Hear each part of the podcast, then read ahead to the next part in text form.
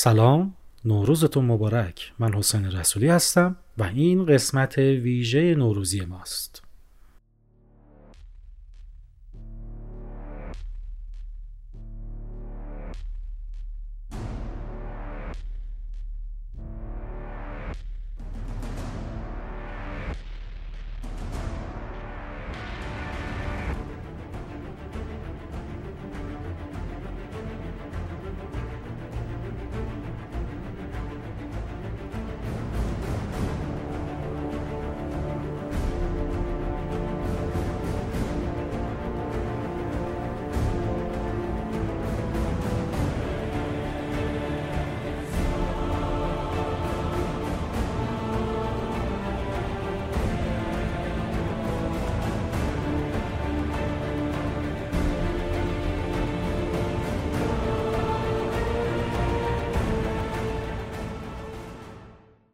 ما این بار به سراغ آنتون چخوف رفتیم تا بتونیم بحث آموزش داستان نویسی رو پررنگتر کنیم. پس یکی از بهترین داستان کوتاه‌های تاریخ رو انتخاب کردیم که چخوف نوشته و با عنوانهای مختلفی مثل اندوه، سوگواری و دلتنگی ترجمه شده. در ابتدا این داستان رو با صدای استاد بهروز رضوی میشنوید که برای رادیو بوده و در ادامه من و علی اکبری عزیز دوست داشتنی اون رو نقد می‌کنیم. با ما همراه باشید.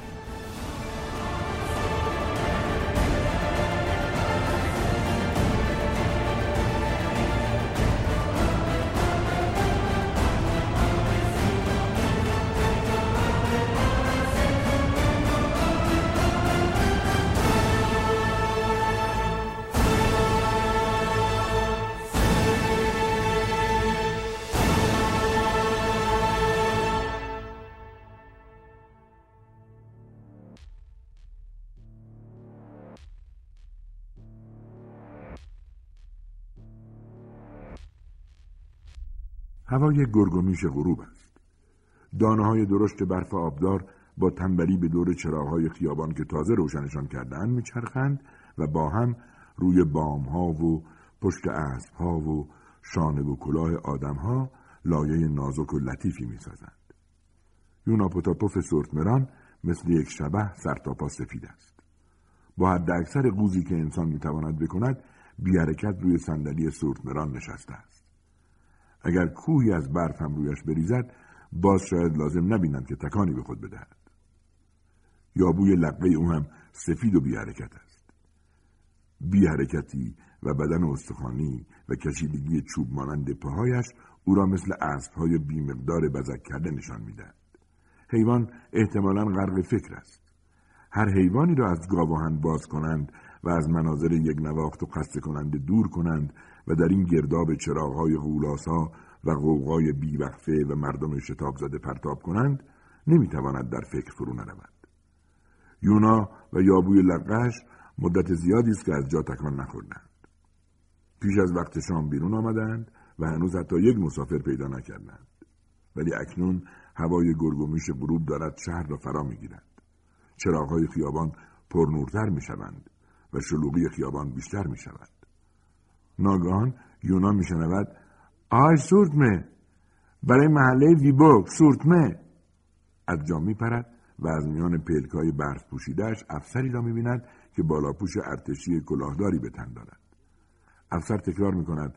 محله ویبورگ هی خوابی؟ محله ویبورگ. به نشانه موافقت یونان تکانی به افسار می دهد که لایه از برف را از روی پشت اسب و شانه های خود او می تکاند. افسر وارد سرتمه می شود. سرتمران به اسب نچ نچ می کند. گردنش را مثل قو دراز می کند. روی صندلیاش راست می نشیند و بیشتر از روی عادت تا ضرورت تازیانه را در هوا به پرواز در می آورد. یا هم گردنش را راست می کند و پاهای چوب مانندش را خم می کند و با دودلی به راه می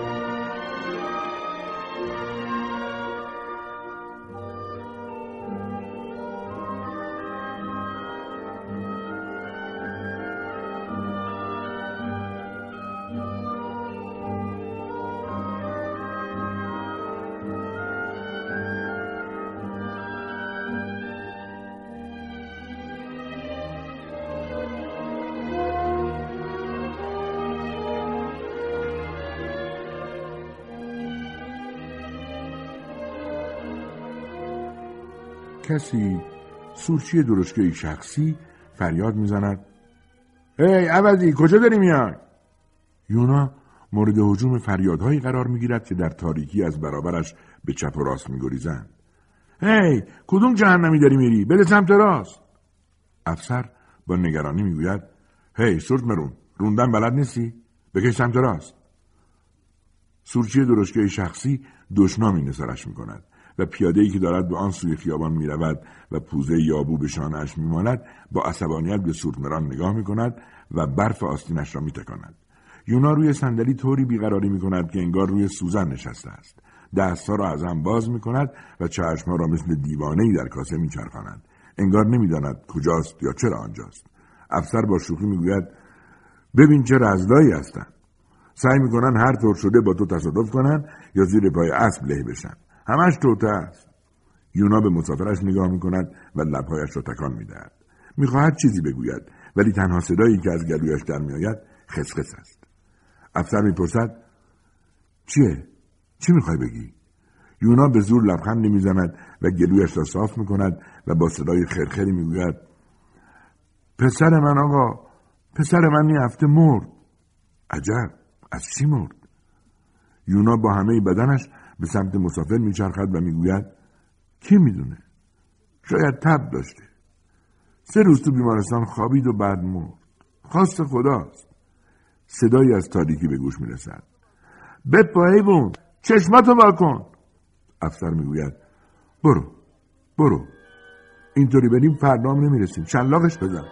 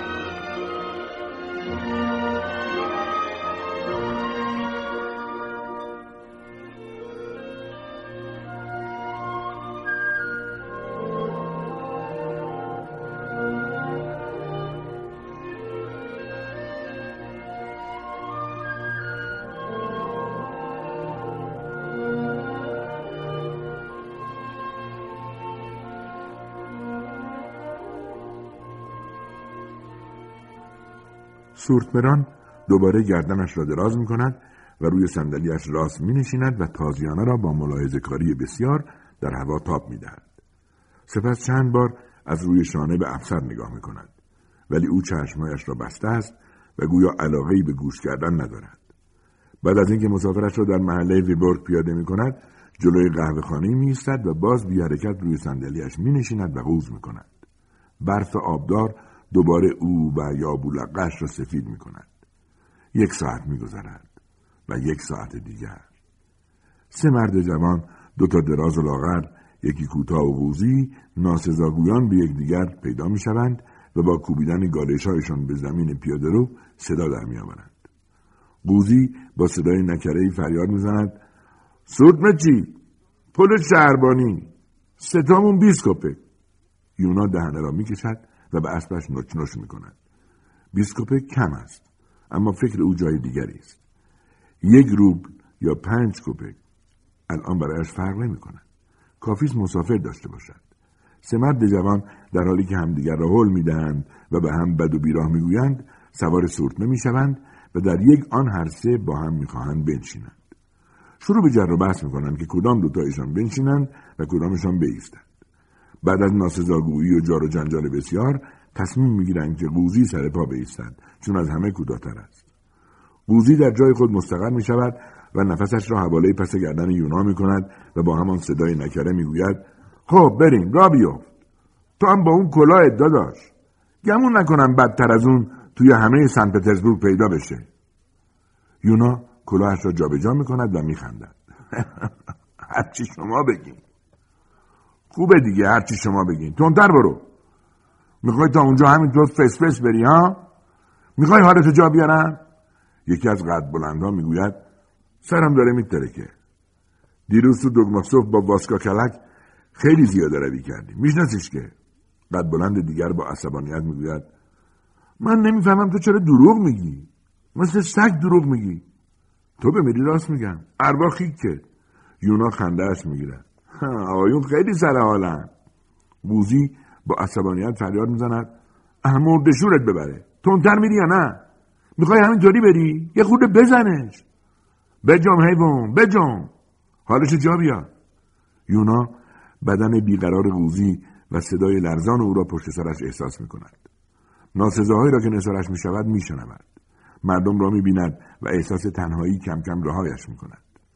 گوزی آنقدر بد و بیراه می گوید که فوش آبداری راه نفسش را بند می آورد و صرفهش می گیرد.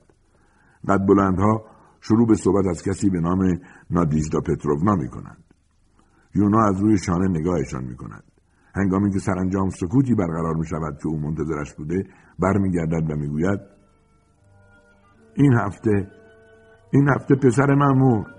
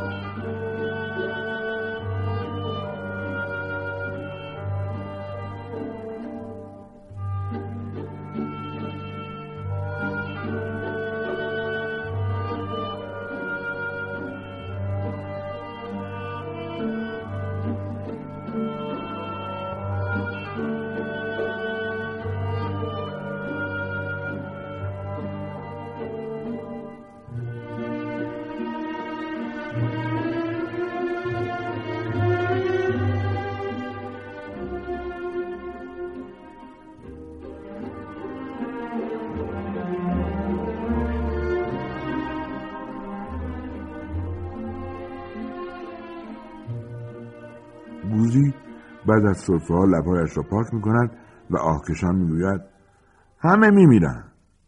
خب حالا تون باش تون باش.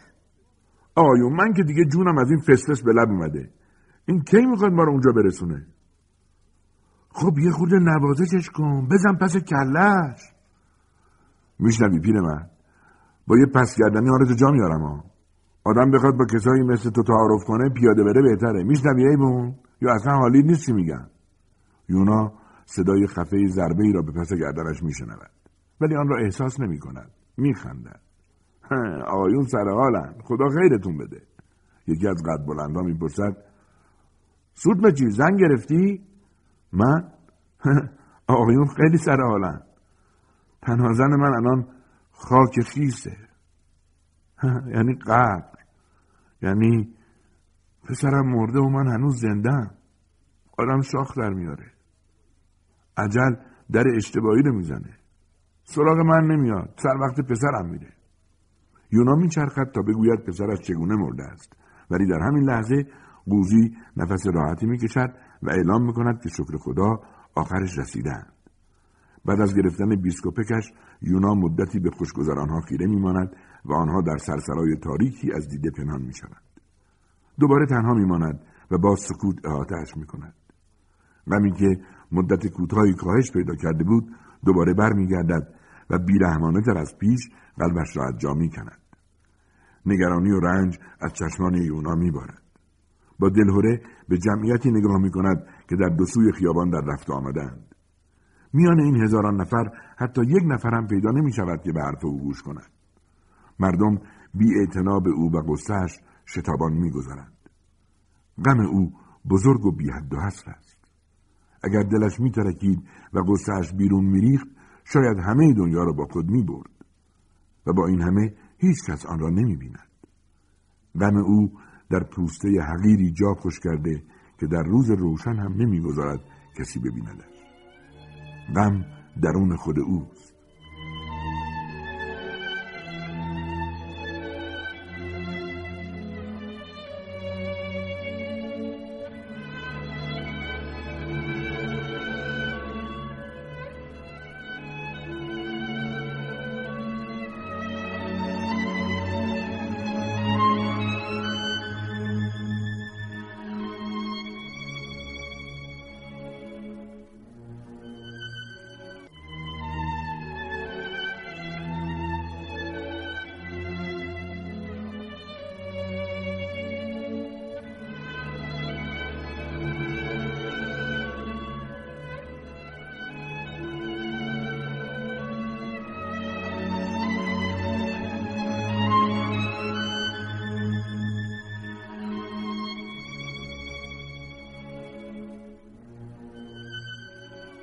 سورچی دربانی را با کیفی در دست می‌بیند و تصمیم می‌گیرد با او سر صحبت را باز کند. می‌پرسد ساعت چند رفیق نه گذشته. برای چی اینجا بستدی برو پیکارت یونا چند قدم آن طرفتر می‌رود و سر در گریبان فرو می‌برد و خود را تسلیم گستهش می‌کند. روی آوردن به مردم را بیفایده مییابد. ولی هنوز پنج دقیقه نگذشته که کمر راست می‌کند و طوری که انگار درد شدیدی احساس کرده باشد سرش را تکان می‌دهد و دهنه را محکم می‌کشد. دیگر نمی‌تواند طاقت بیاورد. با خود می‌گوید برگردیم استبل بریم استبل یا لقهش انگار فکر او را می‌خواند چون شروع به یورت رفتن می‌کند. یک ساعت و نیم بعد یونا کنار اجاق بزرگ کثیفی نشسته است. بالای اجاق روی زمین روی نیمکتها مردانی خورخور می‌کنند. هوا کثیف و خفقان آور است. یونا به آدمهای خوابیده نگاه می کند تنش را می و پشیمان می شود که اینقدر زود برگشته است. با خود می گوید حتی اونقدر در نیاوردم که پول جو رو بدم. ای به من اینه. آدمی که کارشو بلده همونقدر داره که خودش بخوره و همونقدر که به اسبش بده. دیگه لازم نیست جوش بزنه.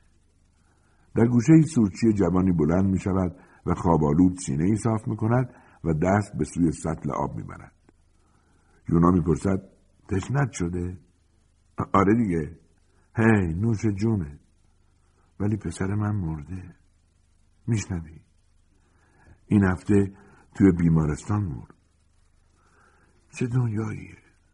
یونا نگاه می‌کند تا اثر حرفش را ببیند. ولی چیزی نمی‌بیند. مرد جوان رو اندازش را کشیده و خوابش برده است.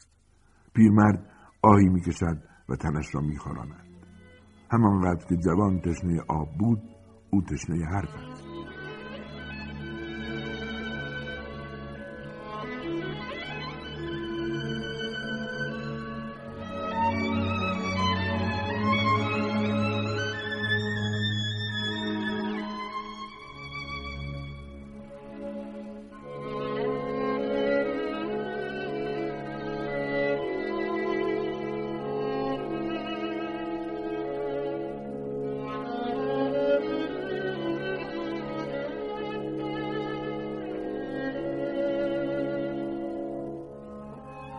یونا به سورچی هایی که خوابیده بودند نگاه کرد.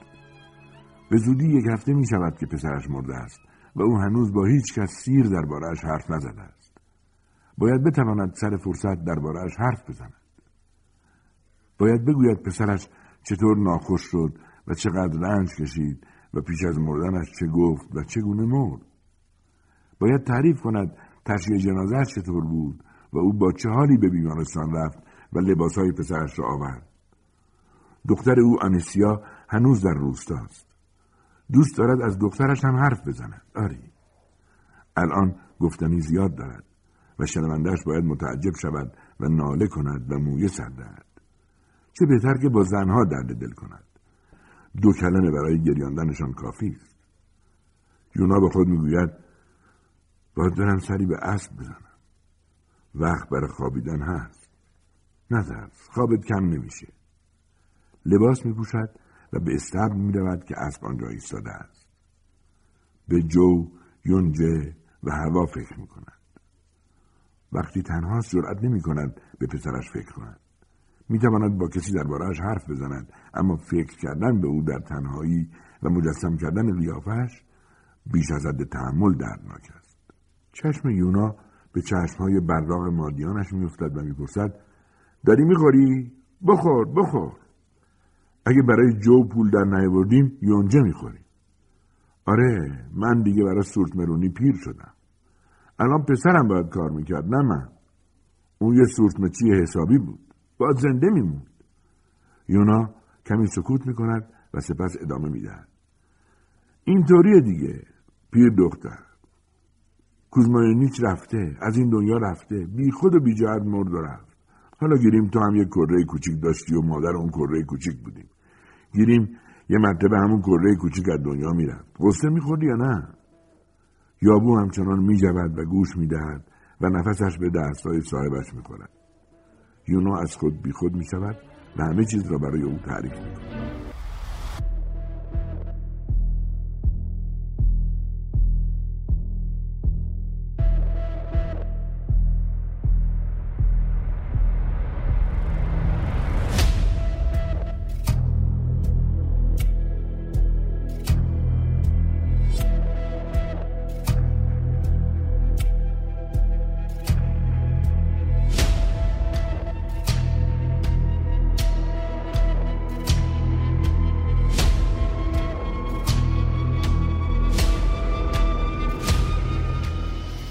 محتوا برای آقای چخوف خیلی مهمه. نه ساختار. شخصیت اصلی داستان که یه درشکچی فقیره قرار ما رو تحت تاثیر قرار بده. اینجا به مضمونی بسیار مهم و جاودان توجه شده که همون تنهایی انسان باشه. تنهایی انسانهای شهرنشین و افراد طبقات پایین که زندگی تاریک و ناامیدانه ای دارن. هیچ کس اونها رو دوست نداره و پول و شهرتی هم ندارن که کسی بخواد حرفشون رو گوش بده. یادم وقتی فیلم پرواز بر فراز آشیانه فاخته به کارگردانی میلوش فورمن رو می‌دیدم به نکته مهمی برخوردم ما با یه تیمارستان طرف شدیم. افراد حاضر در تیمارستان همه فقیر و معمولی و کسی به زندگی اونا کاری نداره. مخصوصا سرخپوست داستان که انگار اصلا وجود نداره حتی حرفم نمی‌زنه. با اینکه در پایان فیلم می‌فهمیم حرف زدن بلده و اتفاقا آدم با معرفتیه. داستان اندو هم روی حذف طبقات پایین از ساختار احساسی جامعه تاکید داره. همونطور که تولید کنندگان اصلی فرهنگ افرادی از طبقات بالا هستند تولید کنندگان اصلی احساسات و اندیشه هم از فرادستان هستند.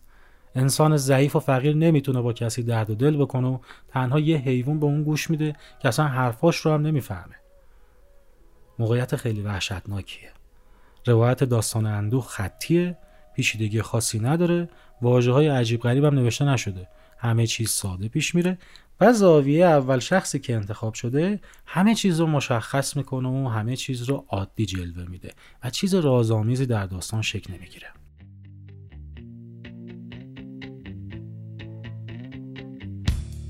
I'm so happy cause today found my friends. In my head. I'm so ugly. That's okay cause so are you. Book on mirrors Sunday morning. Is every day for all I care. And I'm not scared.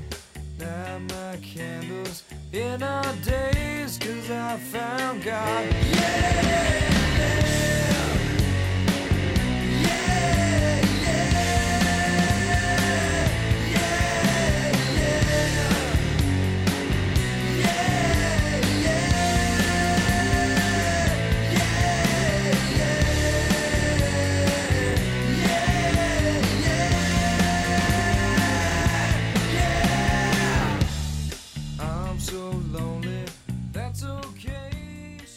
چخوف به اعتبار نمایشنامه های بلندی که نوشته یکی از قله های مرتفع دنیای ادبیات نمایشیه و جایگاه دست نیافتنی داره و می‌تونه در بین بزرگترین های تاریخ ادبیات نمایشی قرار بگیره. همچنان باغ آلبالو مرغ دریایی سه ایوانوف اجرا میشن و مخاطبین خودشون رو به وجد میارن و همچنان محل بحث هستن. چخوف قبل از اینکه نمایشنامه بنویسه داستان کوتاه می نوشته و توی نشریات چاپ می کرده چخوف در 26 سالگی داستانی می نویسه که شخصیت چخوف مستقل رو در دنیای داستان به ما معرفی می‌کنه. چخوف تا قبلش خیلی تحت تاثیر موپاسان و دیگران بوده خصوصا موپاسان. اما در 26 سالگی داستان اندوه و یک داستان دیگر رو می و دنیای مستقل خودش رو به وجود میاره. به جز ویژگی های سبکی در این داستان مزامین و کاراکترهایی رو پیدا می‌کنه که تا آخر عمرش همین شخصیت ها رو پرورش میده و به شکل های مختلفی به ما نشون میده. داستان اندوه داستانیه که امروز می‌خوایم راجبش صحبت بکنیم. از ویژگی های مهم داستان کوتاه حالا در مقایسه با رمان یا داستان بلند اینه که داستان کوتاه چیزی که ما می‌بینیم یک داستانه. اما وقتی که میریم جلو و به انتهای داستان می‌رسیم متوجه میشیم که دو داستان رو به صورت همزمان پیش بردیم. یعنی وقتی که انتهای داستان می‌رسیم متوجه میشیم که ماجرا چیز دیگه ایه. حالا در مورد اندوه اگر بخوام توضیحش بدم اینه که ما در این داستان چیزی که به نظرمون می‌رسه که یک سورشی داره چند تا مسافر رو جابجا جا می‌کنه و می‌خواد یک حالا درآمدی کسب بکنه برای خودش برای یابوش و باقی ماجرا. اون چیزی که ما می‌بینیم اینه علیرغم این که اشاره هایی هم در طول داستان میشه به اینکه می‌خواد یه حرفی بزنه اما کسی بهش توجه نمی‌کنه. وقتی که به انتهای داستان می‌رسیم متوجه میشیم که نه ما از ابتدای داستان ماجرامون همین بوده. یعنی این شخصیتی که فکر می‌کردیم خیلی منفعله خیلی کاری از دستش بر نمیاد پیر خسته و چروکیده و قوزیه. به صورت فعالانه اومده بیرون اومده توی مردم که هم در تنهایی نمی‌تونه در انتهای ماجرا میگه تو تنهایی اصلا نمی‌تونم به بچم فکر کنم. میاد توی جمعیت توی مردم که حداقل بتونه به بچهش فکر کنه. و کار اصلی و کار مهمی که می‌خواد انجام بده اینه که می‌خواد راجع به این مرگ صحبت بکنه. این داستان عرض کردم به اسم سوگواری و به اسم قصه و به یک اسم دیگه هم به فارسی ترجمه شده. این می‌خواد یونا می‌خواد درباره مرگ پسرش با یک نفر حرف بزنه یا اصطلاحا سوگواری بکنه. توی حالا روانشناسی راجع به مسئله خیلی صحبت شده. شما بایستی سوگواری بکنی تا بتونی این مرگ رو یا هر اتفاق بدی که افتاده رو بپذیری و ازش عبور بکنی. اگر این کار انجام ندی ممکنه در این موضوع گیر بیفتی. پس این دو لایه داستانی رو به صورت همزمان چخوف پیش می‌بره و به صورت خیلی ماهرانه در عین سادگی این اتفاق در داستانهای جنایی خیلی راحتتر میافته. اما در یک داستانی به, به این سادگی کاری که چخوف کرده به نظر من این داستان اندوه رو با همین یک حرکت به یک شاهکار نزدیک کرده.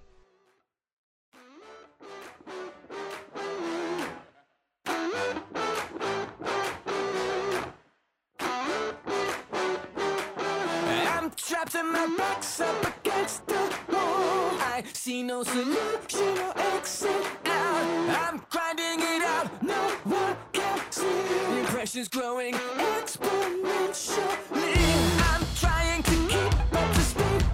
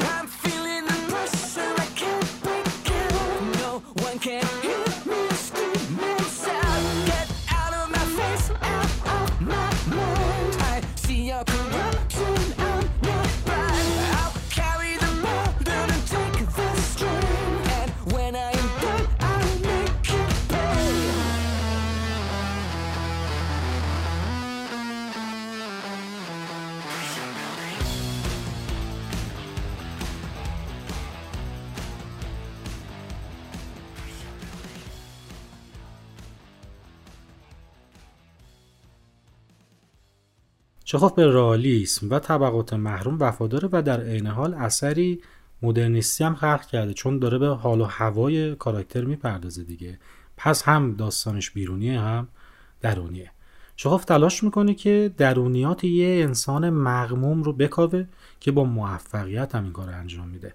نمونه بارز یه داستان مدرن غیرایی همینه که به واقع گرایی هم وابسته است و از فرمگرایی دور شده. فضاسازی در این داستان به خوبی انجام شده و با شهری سرد و تاریک مواجهیم که نویسنده بدون اضافه کاری اون رو توصیف کرده. زاویه دید متفاوتی هم انتخاب شده که یه فاصله کوچیکی با کاراکتر داره. تا با درونیات و حالات روحی درشکچی بینوا آشنا بشه. ما قرار روحیات درونی فردی رو بفهمیم که نمی‌تونه سوگواری کنه و اندوهش رو بیرون بریزه.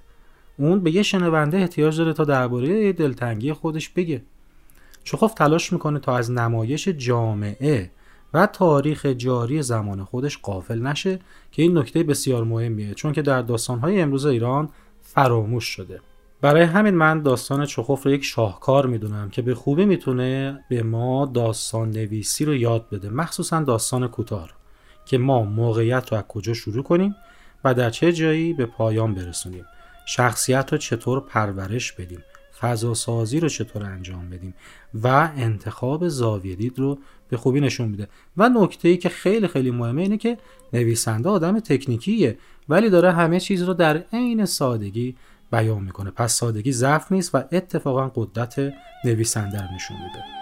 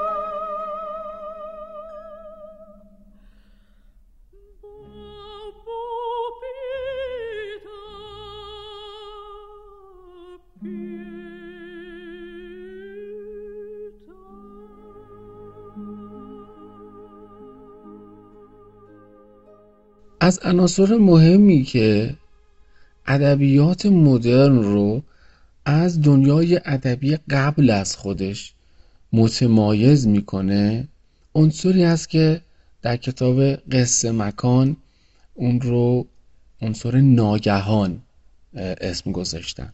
عنصر ناگهان چیزی که به گفته اون کتاب توی حکایت ها وجود داره و ما به راحتی میپذیریم که یک کاراکتری مثلا سنباد میاد میگه ناگهان متوجه شدم که این جزیره یک نهنگه و این اتفاق و فلان و فلان و فلان. و ما توی حکایت میپذیریم. اما در دنیای داستانی مدرن این پذیرفته نیست و این ناگهانی رو ما نمیپذیریم. حالا چه اتفاقی در این داستان میفته با چند کاشت کوتاه که این ناگهانی از بین میره؟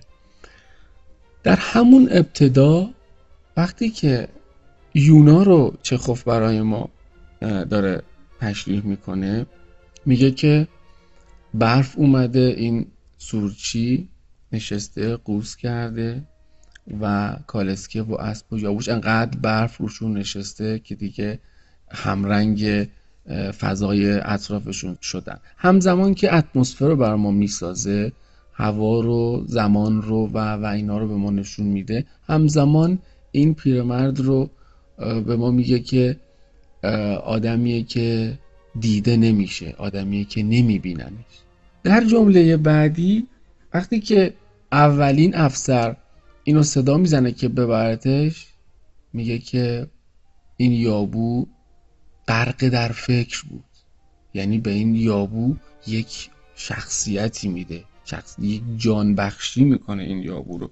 در ادامه وقتی که می‌خواد بره استب آخر سر می‌بینه که کسی نیست و کسی رو پیدا نمی‌کنه میگه بریم استب و دوباره چخوف میگه انگار که فکر اونو خوند و دوباره همین کار رو با یابو می‌کنه. ما در این دوتا جمله که خیلی هم سریع ازشون رد میشه آماده میشیم برای اون اتفاقی که در انتها قراره بیفته. اتفاقی که این پیرمرد میره و مثل یک انسان با این یابو صحبت می‌کنه. این یابو وقتی که داره حرف می‌زنه باش توی جملات آخر داستان میگه که فرض بگیریم که تو هم یه پسر داشتی. فرض بگیریم که تو هم پسرت میمرد.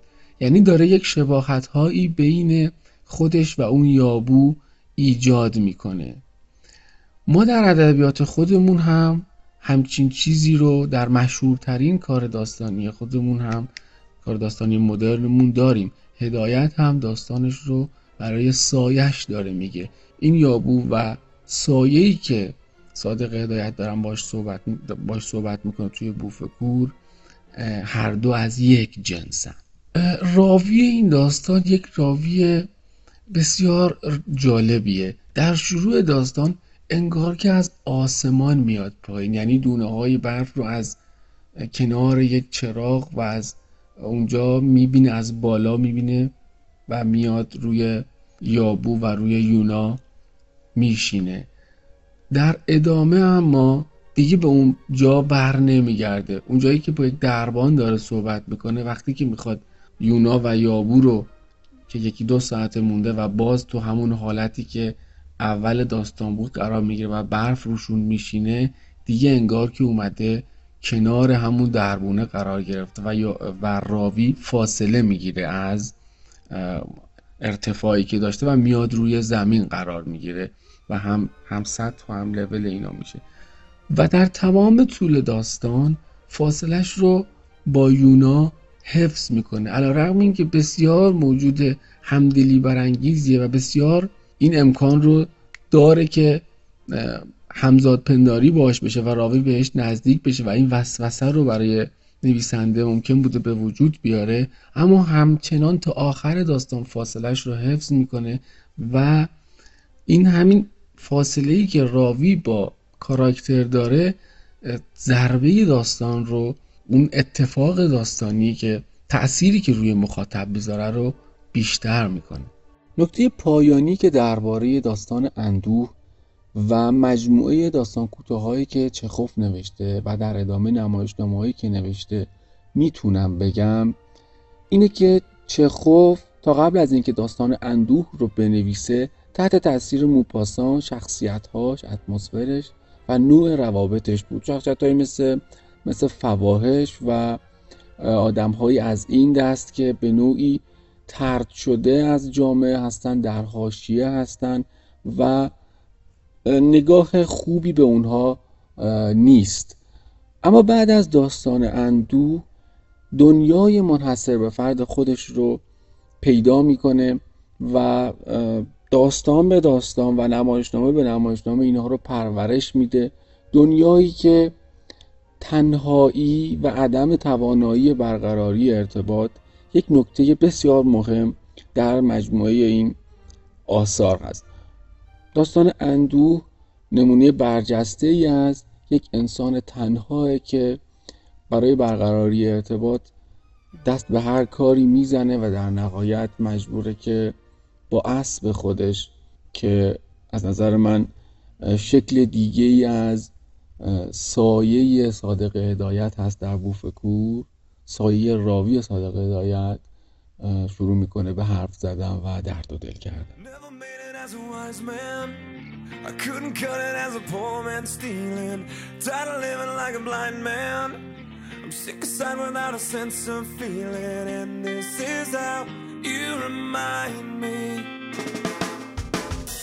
This is how you remind me.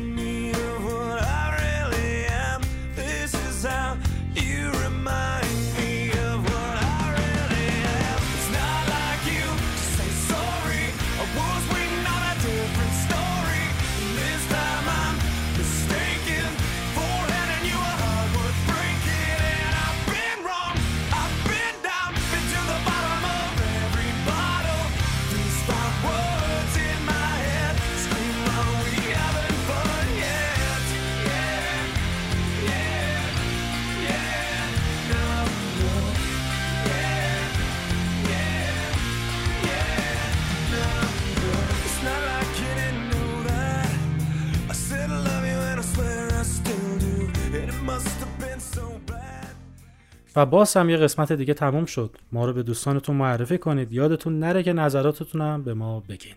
خداحافظ.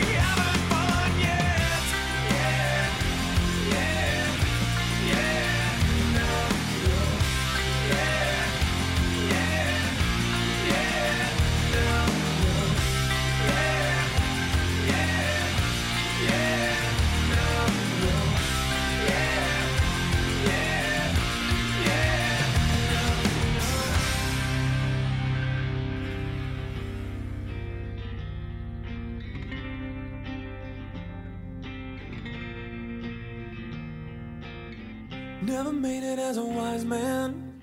I couldn't cut it as a poor man stealing. And this is how you remind me. This is how you remind me. This is how you remind me.